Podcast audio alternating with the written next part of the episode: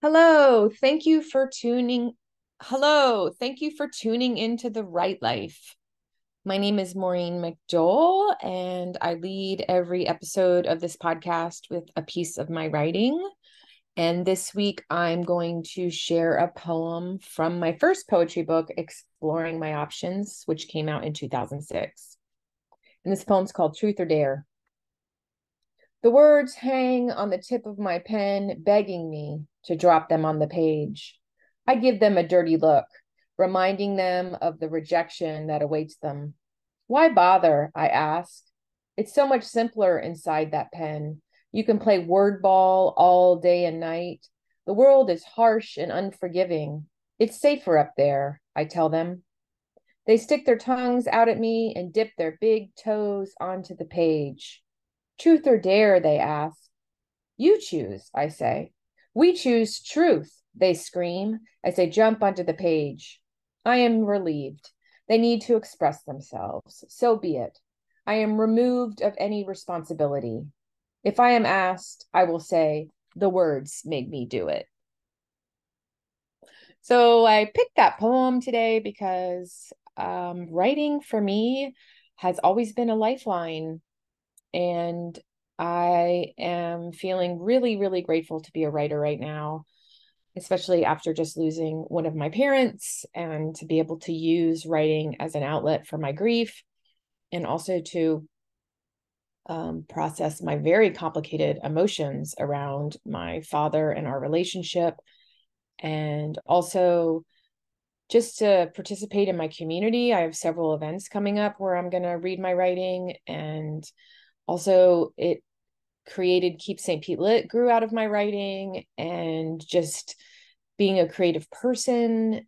And it's such a gift to be a part of the art world, the art reality. Sometimes the art scene can get a little um, not really my flavor so much, being an introvert and also a pretty authentic person. Sometimes it can be a little ego and not really really my vibe, but more often than not, um, I have really wonderful people in my community that I get to spend time with and collaborate with. And I am really grateful that for whatever reason, I came into this life deciding to be a writer. And it's been interesting going through my father's things because we're in the process of um, deconstructing his apartment, which is a really wild experience to go through someone's stuff.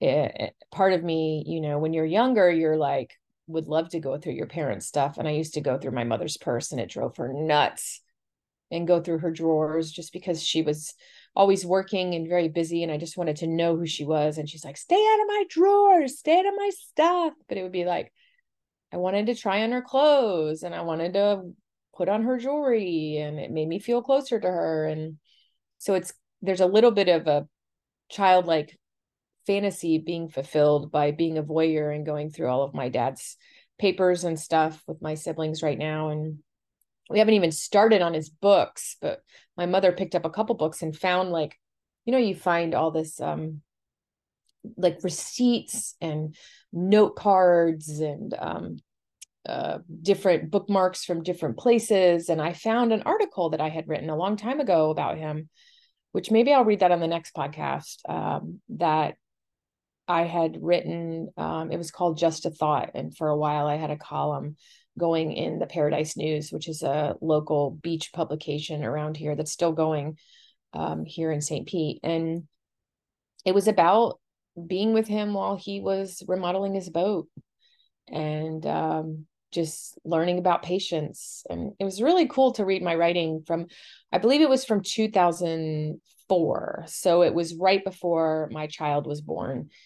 And I was trying to figure out what my role um, would be as a writer in the in the world. And I always wanted to have a column. Like I really thought it would be a cool thing to have a column, a monthly column somewhere and um, dave barry was i think he's still big right now but he was definitely really big back then and so i started with the paradise news but then i um, a child came into my life as I've mentioned, and I didn't have time to do anything except being a be a parent in those beginning months. So I I stopped writing the column, but now I write a monthly column for the Artisan magazine, which is a local magazine here in St. Pete about arts and culture.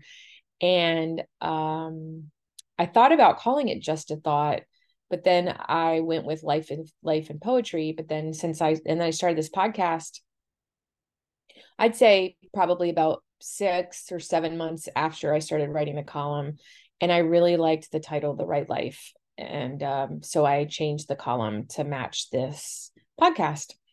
And that was kind of a download that that title came to me. I didn't really give it much thought. And I was like, this is perfect for being a writer and also wanting to talk about, you know, what it means to live a life of joy and ease and creativity and fun. So uh, I was thinking about what a gift it is to be a creative and especially being a writer.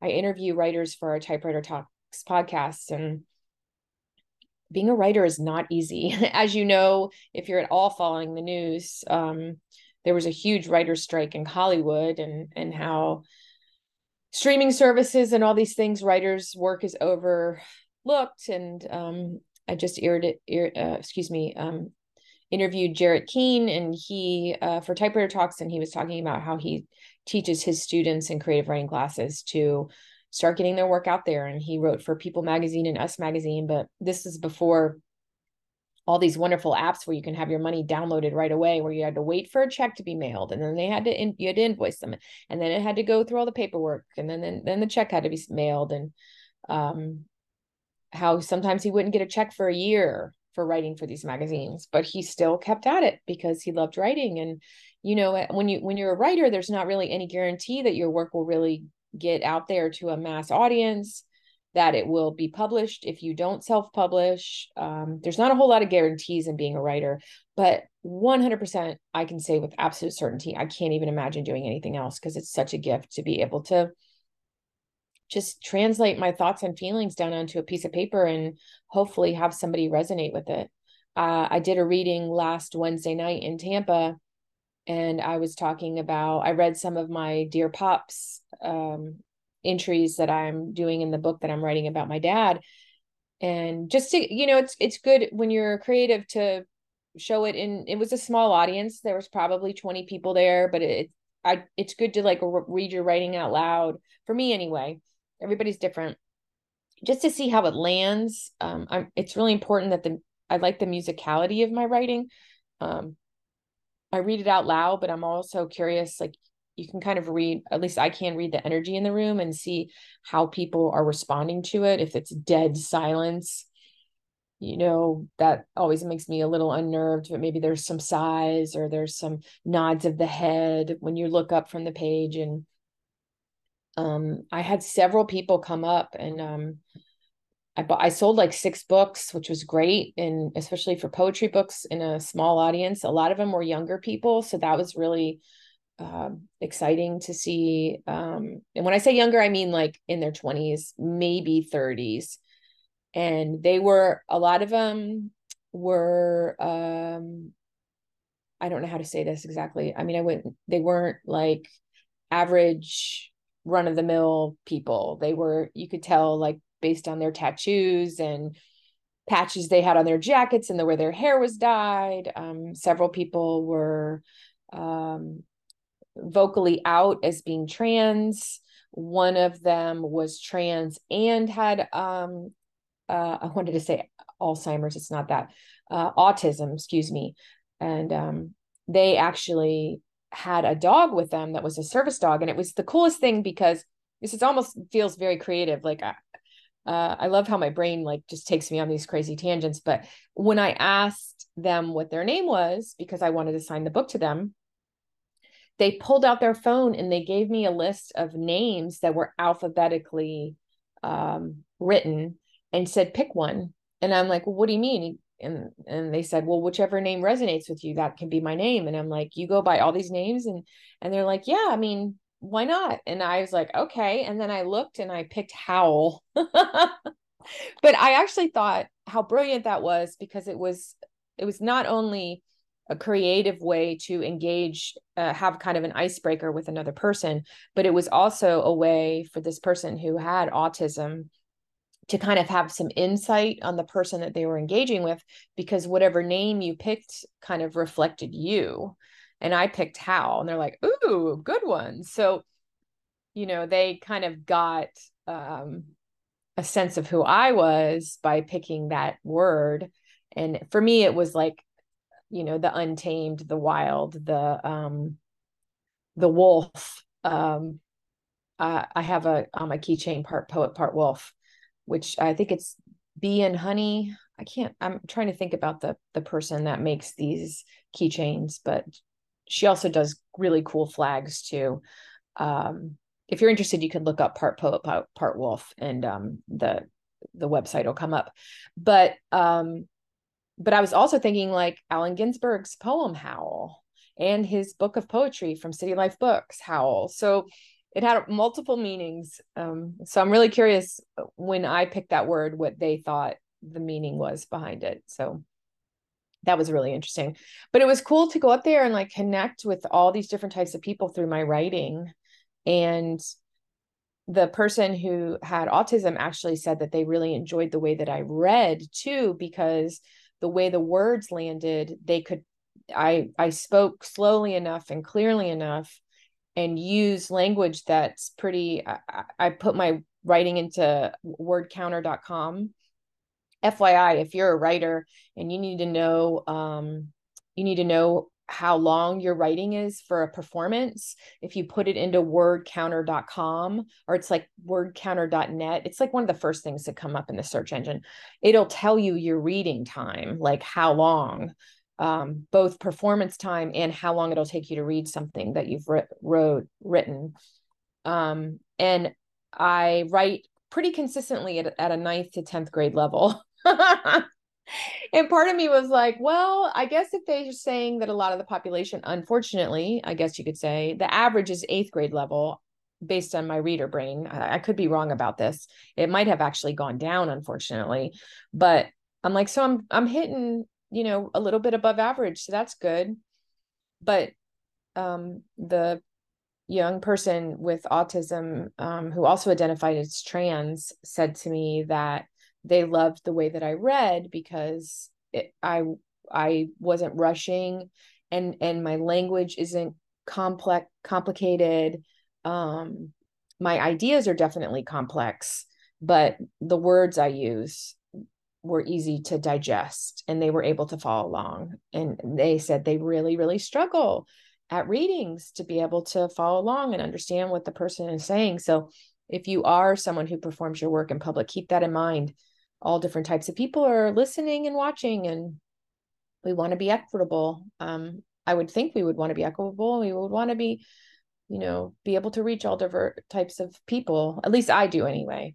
Um, so we're all different. But anyway that was really interesting to kind of experience that. And then also to see how the dear pops entries um, they're basically like letters that i'm writing to my father. I'm about at 5000 words. Um, when this podcast comes out he has uh, it's been a month since he passed away. So i'm i i'm being very gentle with myself in this writing. Some days i don't write and but i'm actually writing in my head. And so that to me and working out my feelings about it and then i can get it down on paper. But i read several entries of the dear pops book and several people came up to me um, and said that they really like one of them goes is that available to buy? And i was like no not yet and it really hit people um you know it it it it hit home with several of the people in the room. So it was pretty cool to have um only 20 people in the room and to get this kind of feedback on my writing and to be out there and and because i pre- predominantly have just written poetry and now i'm branching out into essays and stuff. So if you are a writer or even a creative and you're used to having like one art form that you work in or one genre, I would say, um, and you feel the need to branch out. Um, I really only branched out, and I would say the last a little over a year ago, um, may have been about about a, about a year and a half of of doing these short essays. that I, I don't know if I've mentioned that I really just down down I dictate to my phone through the into the notes app um and uh because I don't type as fast as I think and so I would not be able to keep up with my thoughts. So I kind of have a little download into my notes app on my phone and then I read it over really lightly and kind of edit it um because it's not very long. It's maybe it maybe comes out to about 2 to 300 words these downloads. And then I'm doing that also with the dear pops too uh and um it's been a really fascinating way to ha- just to have this whole other different form of writing and i'm working with my editors right now to send them out to to be published and i've had seven pieces between my essays and poetry published this year so it's landing it's resonating with people somehow and if i hadn't really taken that chance on it and said no i'm a poet or i haven't i don't really consider myself an essayist i don't want to even try this then this whole other way of expressing myself which is very different than poetry i would not have been able to um actually do so it's very important to kind of keep an open mind as a creative. You want to make sure that you don't keep yourself in a box because uh, I've definitely through these typewriter talks podcasts, I one of the questions I ask is what would you tell your younger writer self? And a lot of them talk about how much they've grown and changed over a lifetime as a writer. And sometimes one genre doesn't really resonate with you anymore or for that period of time you you need something uh different like the essay form I, I did a book of essays about it's kind of memoir based that has some poetry mixed in prior to doing the dear pops book but i probably would never even thought that it was okay to do this dear pops book about these letters to my father if i hadn't had already had the foundation of these essays that I was prior to that I have been sending out. So that was really um, a magical gift that I had had the intuition and the maybe the gumption to try that earlier, and then that provided space for what I needed um, in this current phase of my life. So, and I really like this form of writing, especially because my philosophical side can come out. And I ha- I did have one period of time where I was like, well, maybe I'm not a poet anymore oh, I don't know if I like this. Like, I love being a poet. I don't know if I this feels good to me. But then I got a poem that um that I wrote that I'm writing for an ekphrastic uh performance that I'm doing at Florida Craft Art about ghost stories. There's it's an exhibit on ghosts and hauntings and it's clay and fiber and uh mixed media and sculpture and we're going in and several of us writers are writing pieces stories and poems about it. And i picked this ceramic house that has um it's i guess it's thorns but it almost looks like barbed wire around it. And it, the title is stay. And um, it's going to be about my dad and our relationship. So it's going to be interesting to kind of unpack that because now he is technically a ghost. So that's pretty wild. So um i you know, this is going to be a short and sweet podcast. I just really wanted to say if any of you are out there feeling stuck at all as a creative, um, maybe ask yourself. I do this in some of my beginning level classes. I'll be like, well, what color paper am I? What color do I feel like as a creative right now? And some people say white, and I'll be like, why? And they're like, I just feel like a blank page. I don't know where to go. Um, some people say they feel red because they feel stopped they can't like move forward. Some people say they feel green because they're feeling um, they're writing a lot about nature or um, blue because maybe they're feeling light blue would be more sunny and happy dark blue could be more melancholy. So it's pretty interesting. I would say for myself i'm probably a dark purple right now. Um, when i was first starting to date my boyfriend he I, I got in the car with him and I'm like, how are you doing? And he goes, uh, I think I'm feeling about, I think I feel purple. And I was like, what? And he's like, yeah, I'm just a little, I'm a little off. I'm a little melancholy. I'm a little introspective. And I'm like, I never thought about describing myself as a color, but then I had forgotten that I asked have asked students to do that in the past when describing their creative writing process.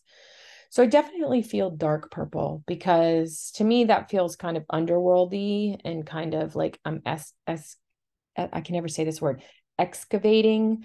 Um, I'm I'm spelunking in in caverns right now of my history and uh, around my dad and also around myself too. So that's been a really interesting process. And I, also another thing, I'm actually rewriting my narrative, like my personal narrative, because going through my father's house, I'm seeing a lot of photos of him from like the primary time in my like young brain unconscious of where I feel like there was some trauma in our relationship.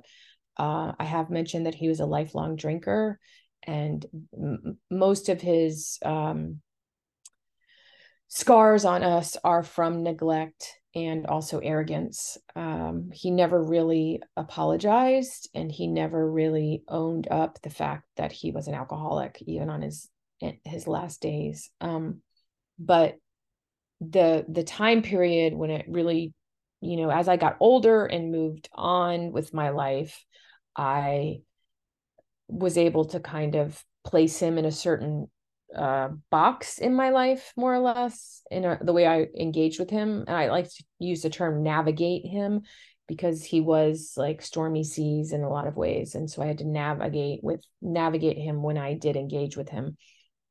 But when I was younger, there was like no option because he was in the same space as me. And even after, um, when my parents got divorced, I lived primarily with my mother. We would go and stay with him and visit with him. And you know, when you're young, your parents, you know, control everything. They control the narrative essentially. And you also don't even know that you have the option to control the narrative yourself. You just rebel or or go inward or go within yourself. So I led I did a little bit of both. But now that I'm like going through his stuff and I'm seeing photos of him from this time period of when I feel the most amount of like uh, traumas i would say scars from from having him as a father he's like quite a bit younger than me than i am now. And he's actually like the primary primary time of when um i mean he was like mid to late i was he was 30 when i was born so you can you know that that my parents were together until he was 44 so, because I was about 14, but he left when I was like 12. So, like the ages of like 30 to like 44 are the primary times when he really like had a huge impact on my psyche. And then even on to the past that, like I'm 49 now. So, even into my like 20s, he was around the age I am now. So, it's like I look at 30 year olds now that I know and like even like early 40 year old men and I'm going like oh my god like this is the person that impacted me the most psychologically in many ways um, being the opposite sex parent on and on and on. And i'm also the oldest daughter. And he was and these boys it's like they're boys they're children. And i'm just going like whoa. So i'm starting to like really unpack that for myself like like like kind of rewriting my narrative. I'm not necessarily maybe forgiving him some but mostly i'm just trying i'm understanding i'm understanding. And so that's been really fascinating.